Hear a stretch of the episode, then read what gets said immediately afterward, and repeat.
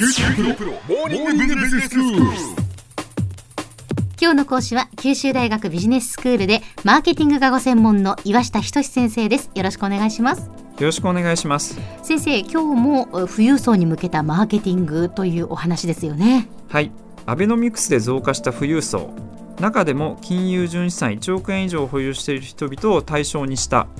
超高級レストランや絵画などのマーケティングについて紹介してきました。はい。超高級レストランにせよ絵画を販売する企業にせよこれまでとは異なるユニークな取り組みやビジネスモデルを構築することで今日の富裕層の心をつかむビジネスを展開してきたんです。うん。今日はその流れで富裕層へ向けたリゾートビジネスを取り扱う東急ハーベストクラブを取り上げたいと思います。はいこの東急ハーベストクラブは東急電鉄グループの東急不動産が展開する会員制リゾートです。うん。東急不動産ではもともと富裕層向けのリゾートとして別荘を販売してきました。はい。しかしながら富裕層のニーズの変化とともに別荘販売だけでなく会員制リゾートへとビジネスを展開させたんです。リゾートに対する1990年代までの富裕層のニーズは別荘を所有することによるステータスや別荘の資産価値だったんですが2000年以降は必要な時に余暇を楽しめればよいあるいは余計な荷物を持たずに気軽に休暇に行きたいと変化してきました。うん。別荘を所有すると掃除や管理などの維持が面倒また別荘にいない時の治安が不安というような顧客の意見もあってこれらのニーズに対応するために東急不動産は別荘の販売のほかに会員制リゾートへとビジネスの舵を切ったんです。うーん。その会員制リゾートっていうのは具体的にはどういうことなんですか？はい、えーこの東急不動産の会員制リゾート東急ハーベストクラブですがまず全国に18カ所ある施設からメインとなるホーム施設を1つ決めます。はい。具体的に言いますとある施設のリゾート会員権を数百万円から数千万円程度で購入することになります、うん。購入すると年間30枚のチケットがもらえてこの枚数の分だけその施設の一部屋を1日利用することができるんです。ほさらに購入した施設以外の施設においても年間12回までは利用することができます。う、うん、えさらにこのチケット他の人にも譲渡することができますので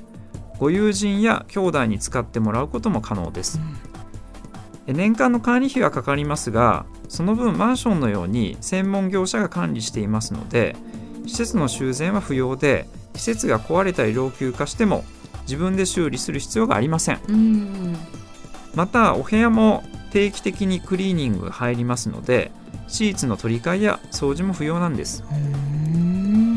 忙しい利用者にとってはリゾートに行ける期間が限られていますので余計な荷物や準備がいらないのはありがたいですよね。そうですね。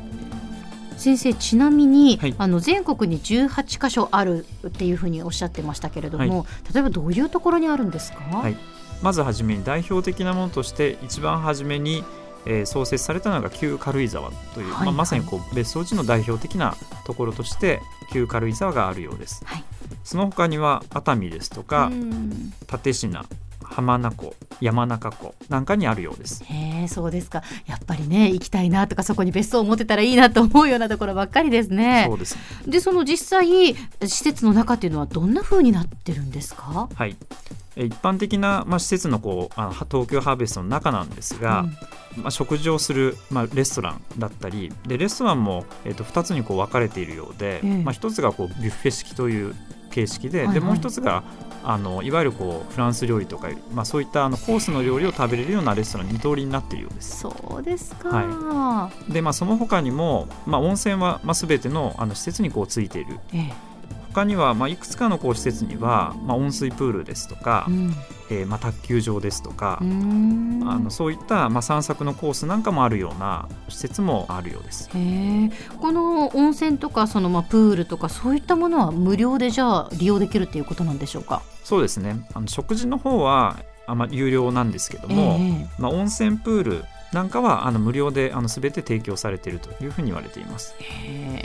じゃあやはりまあ別荘ということでその会員制で購入してそしてまあ年に何回ぐらい利用するか分かりませんけれども利用した時にそこで十分と楽しめるような施設の中になっているっていうことですね。おっしゃる通りですね、うんまあ、かなりどの施設も広いようですので、ええまあ、中でこう散歩をするような、まあ、そういった過ごし方をするあの利用者の方もいるようです。へえ。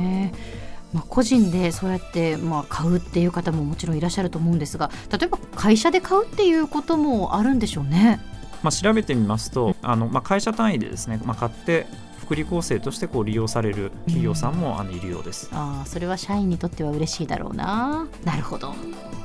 メリットもある一方でいくつかの注意点も頭に入れておく必要がありますはい。第一に繁忙期に需要が殺到する点ですゴールデンウィークや年末年始はたくさんの人々が利用しますのでほぼ毎回抽選になるようですああそうなんですね。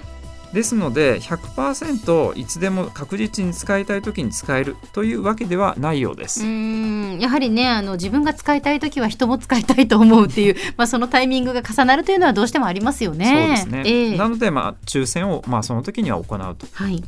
え2つ目として会員権として所有権を取得していますので毎年固定資産税という税金がかかってきます。そういうことなんですね。はい、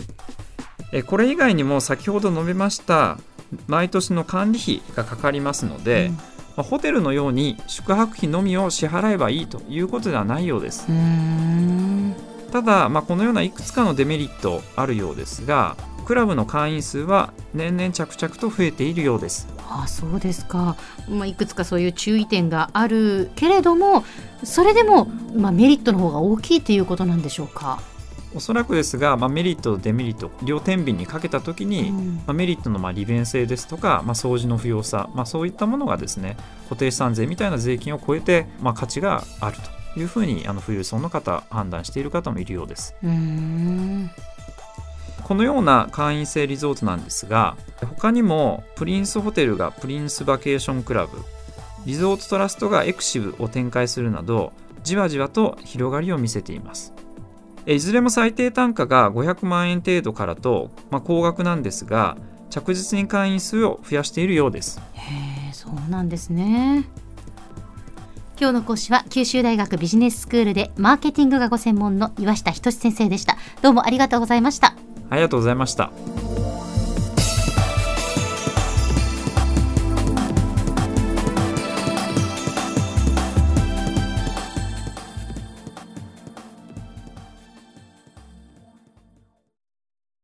QT PRO は通信ネットワーク、セキュリティ、クラウドなど QT ネットがお届けする ICT サービスです。九州中に展開した光ファイバー網を基盤に一番身近なビジネスパートナーとして九州の企業自治体の皆様をサポートします。詳しくは QT プロで検索を。